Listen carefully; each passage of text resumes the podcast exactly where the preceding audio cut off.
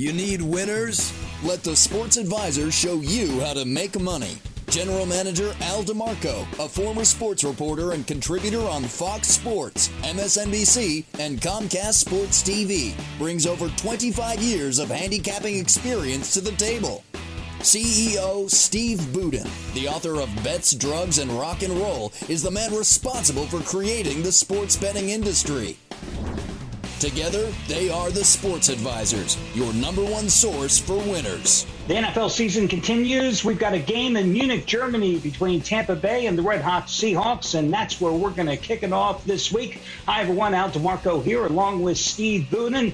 Before we go any further, a quick reminder make sure you subscribe to the channel so you can always find out when the latest episode of our Countdown to Kickoff program awaits you, and for the latest episode of the college football pregame show I do with the red hot Rick Torino, who is 8 and 1 with his Saturday college football best bets. Again, it's right down there in the corner, so click and subscribe now.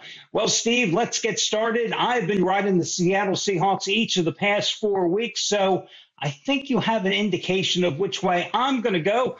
But let me give the audience to you and get your opinion. Tom Brady and the Bucs finally snapped their losing streak last week. They're overseas because the NFL has nothing else to do but torture all those people on the West Coast with a 6:30 in the morning West Coast time kickoff for this contest. Which way are you going in this one? Well, Tom Brady gets a much needed road trip, you know, far away from those pesty reporters asking him all those personal tough questions.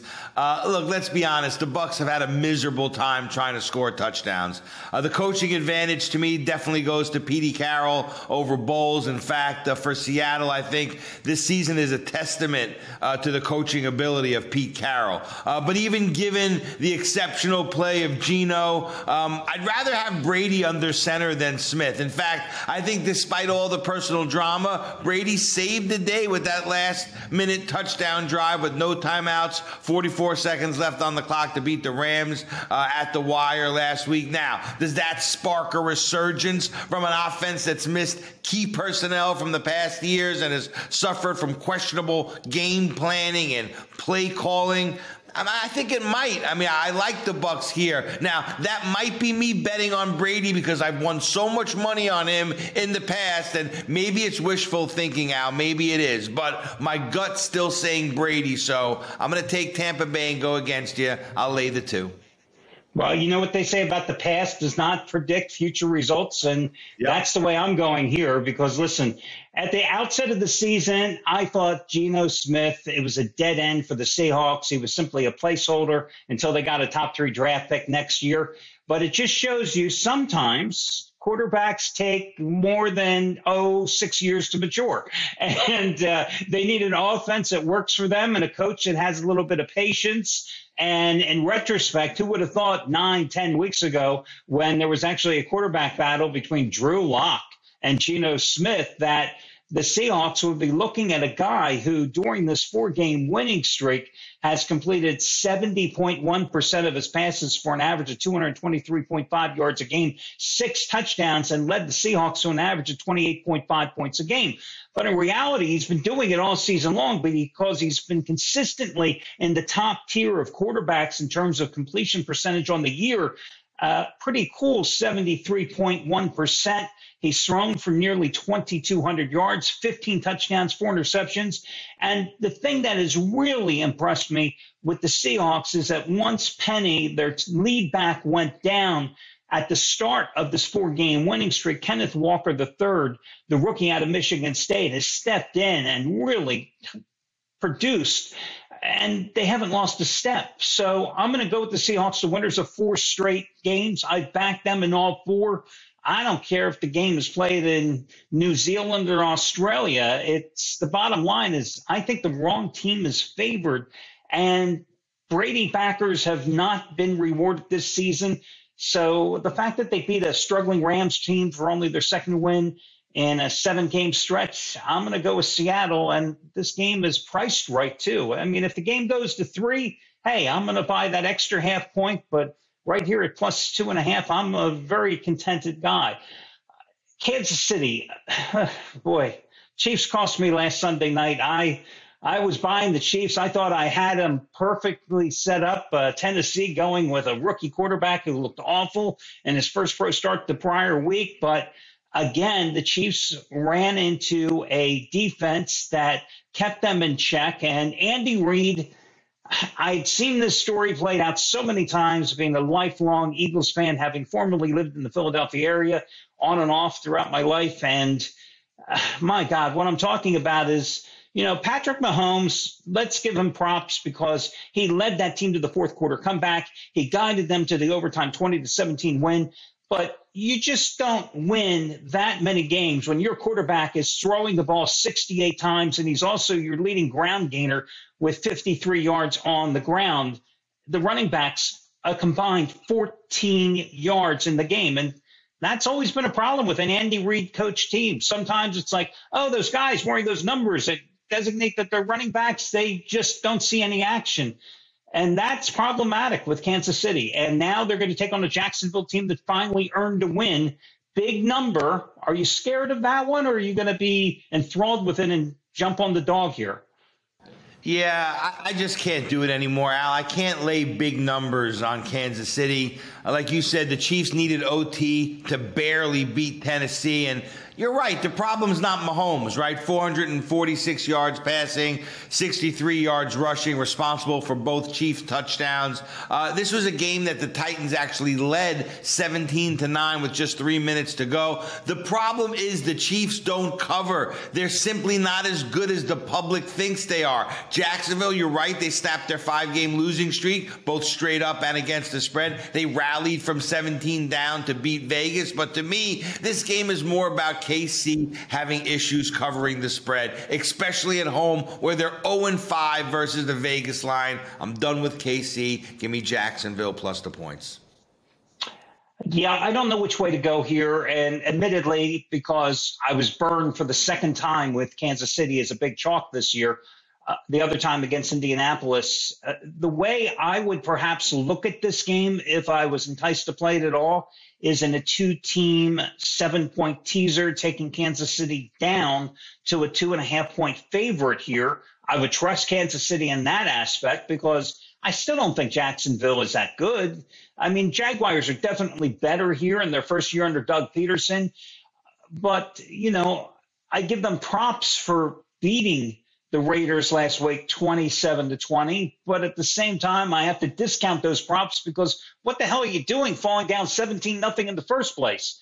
But then again, it's the Raiders who have a habit of blowing 17 nothing leads this season. So, you know, I just don't know what to make of Jacksonville. But again, putting Kansas City in that teaser, I feel much more confident taking KC basically saying, hey, win by a field goal on that teaser adjusted price. The other thing, Steve, have you considered that total there at 50, 51 points? Because Jaguars have gone over in six straight on the road.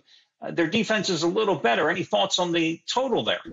Well, like the over last week with Kansas City thinking they were going to ring the register, and when that didn't happen, you know what I mean? It kind of did to me what betting on Kansas City did to you, kind of eased me off the pedal of just saying, oh, it's easy. Kansas City plays, you bet the over. You know what I mean? So, like, nothing's easy in this game, my friend. Nothing is easy.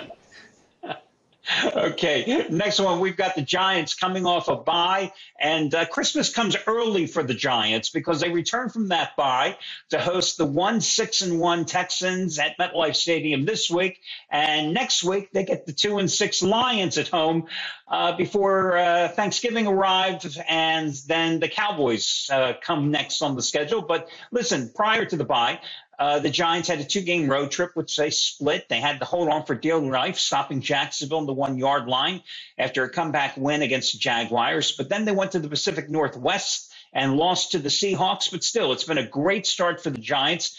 Uh, now they're taking on Houston, a team that last played two Thursday nights ago, where they didn't play great, but they stayed within the number against Philadelphia. But I really think that was more a case where the Eagles playing on a short week on the road.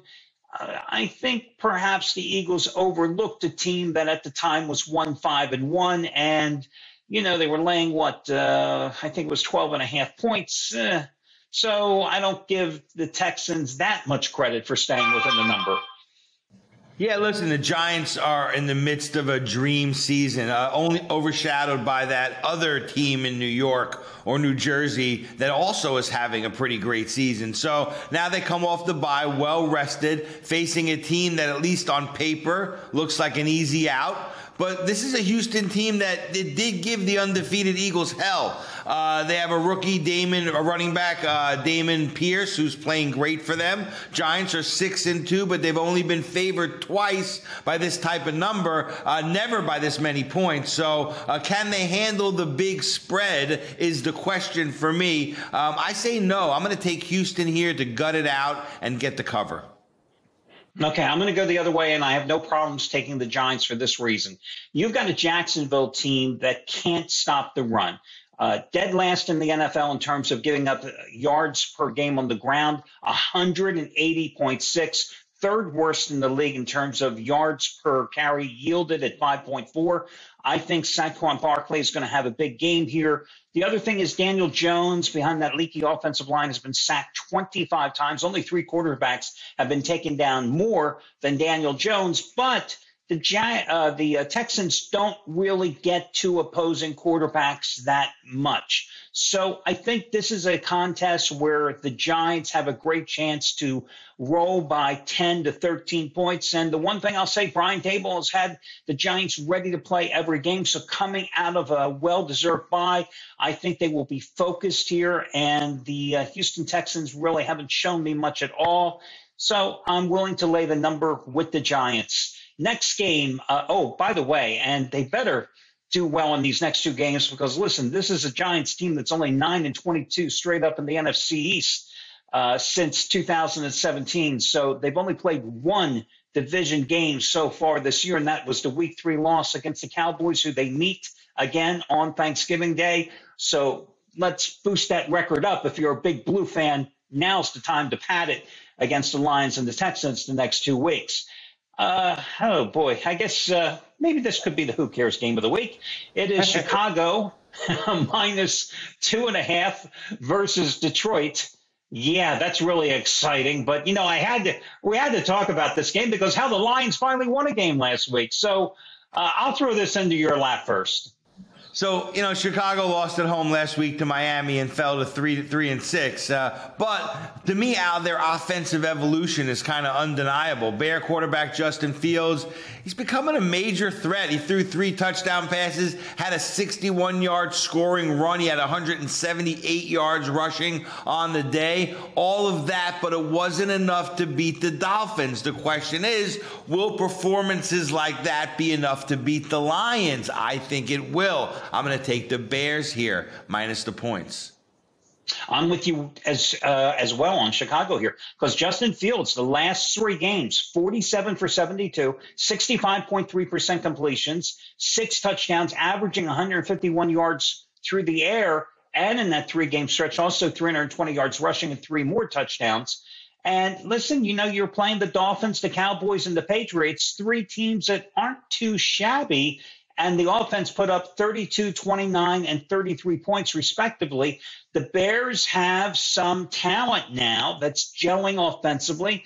As you pointed out, they're running the ball well, too. The Lions beat the Packers to uh, snap their five game losing streak. Uh, the biggest thing that I can take away from that game is that Aaron Rodgers gave them the game because of his three interceptions in the red zone. And it dropped their draft order from having the number one pick in next year's draft down to the number five. Probably saved Dan Campbell's uh, job as well. So I'm willing to go and take a flyer on Chicago in this one, which brings us to the Miami Dolphins. Who are a three and a half point favorite at home against Cleveland? You're in Miami, so I figure you've got a, a handle on the Dolphins here. Yeah, I mean, Cleveland's coming off the bye week just in time to cool themselves down, coming off of a great performance against the Bengals. So the question is, is can they regain that momentum in Miami against the Dolphins team that they've now won three straight? Uh, they're getting better and better since Tua came back. Uh, Cleveland's big problem, Al, is holding on to the football. They turned the ball over multiple times in the last four games out of five. Uh, Miami's defense way better at home than it is on the road. They allowed just 15 points in the sun in Miami. Uh, also, Tua is better at home. He's 13 and three straight up, 12 and four against the spread as a starter at home. I like Miami here. I'd lay the points at home. Give me the fish minus the points. Yeah, Tua, the last two games uh, against the Bears and the Lions, uh, 50 of 66, 684 yards and six touchdowns, and they put 35 and 31 points on the board a little note of concern, maybe a little bit of a red flag. The defense gave up 368 yards to the Bears, including 252 on the ground and 393 yards against the Lions. We know what the Browns are going to attempt to do here. They're going to attempt to run the ball like crazy behind Nick Chubb. So Miami, which went out and acquired Bradley Chubb from um, the Broncos a couple of weeks ago, they have to tighten up that run game uh, defense as well. In terms of the Browns beating up the Bengals, well, that's what they do. They always beat up the Bengals, and particularly Joe Burrow. Miami's offensive line has afforded to a great protection since he came back from that uh, concussion. So I'm going to go with Miami too. I think this is a dirt cheap price at home against a Browns team that has not played well on the road. Which brings us to our last game, and it is going to, well, it promised to be a good one at the start of the season. I don't know if it's going to be a good game. I don't quite understand the line here. Dallas minus five at Green Bay. I understand the history in the series because, listen, Mike McCarthy's return to where he was so successful at Lambeau, the Cowboys two and nine lifetime in Green Bay. Yeah, you may have seen me looking down a little bit in the last couple of my wife, ex-wife. Look, my ex-wife was blowing up my phone. Clearly, it's the uh, it's the ninth, so the alimony payment must be late. Look, the Packers actually remind me of my ex-wife. I just don't have a lot of nice things to say about them. Five-game losing streak. They're out of the race. Uh, last week, Aaron Rodgers looked like Brett Favre at the end of his career, willy-nilly passing, three interceptions, two in the red zone. Al, the team is flat out unrecognizable to me. It's hard to believe that to some gamblers out there, they they still have that brand recognition because that's why we see the line where it's at now and not and not way more. Um, it's, it's because it's not because bookmakers put the wrong line down. It's because the public perception out there is still such that they believe that Green Bay is all of a sudden going to snap out of this and become the Green Bay that they were before this season and all the problems that they've had. It's it's just not going to happen. Uh, Cowboys, on the other hand, are having a solid year. They won four out of five with backup Cooper Rush. And since Dak's return, they've rolled past a couple of cream puffs, the Lions and the Bears, and the Cowboys won uh, those two by a combined 73 to 35. Uh, Cowboys and the Packers are two teams that are heading in two different directions, Al. This is a cheap, cheap line. If you ask me, I'm taking the boys. You know, it's interesting what you said about the Packers and how the public perceives them because if I could take that soundbite and play it back and put it toward what you should have said about Brady and the Bucs, yeah. I think that's where you made your mistake and made the left turn in that game's analysis. But that's just my personal opinion. Yeah. But uh, you know, what, what I saw last week with what Brady did at the end of the game, it stirred up a little past emotion in me. And I even said in the analysis that maybe, just maybe, I'm being a little bit, you know, uh, nostalgic in, in all, in all the money I've made on Brady and more hoping that this is going to be. And I, I admitted that. So, you know, you're right. I'm still sticking with my play there, but but I, I acknowledge that you may be onto something. Yeah, yeah. Like I was on, I was on something when I took Kansas City last Sunday night. I'm not sure what it was, but it was a loser. But uh, listen, well, well, I, I, think Aaron, we don't we don't drug test here at this show, so you're okay. I think Aaron, I think Aaron Rodgers was on something too. Uh, I don't know how many people listen to Pat McAfee show when Aaron Rodgers is on with Pat McAfee. I'm not sure how they can do those that show because the egos are so massive. I'm not sure there's enough air for when they're both on together. But Aaron Rodgers, guys, I got to read you this quote. This is from Tuesday's show. We're filming this on Wednesday morning.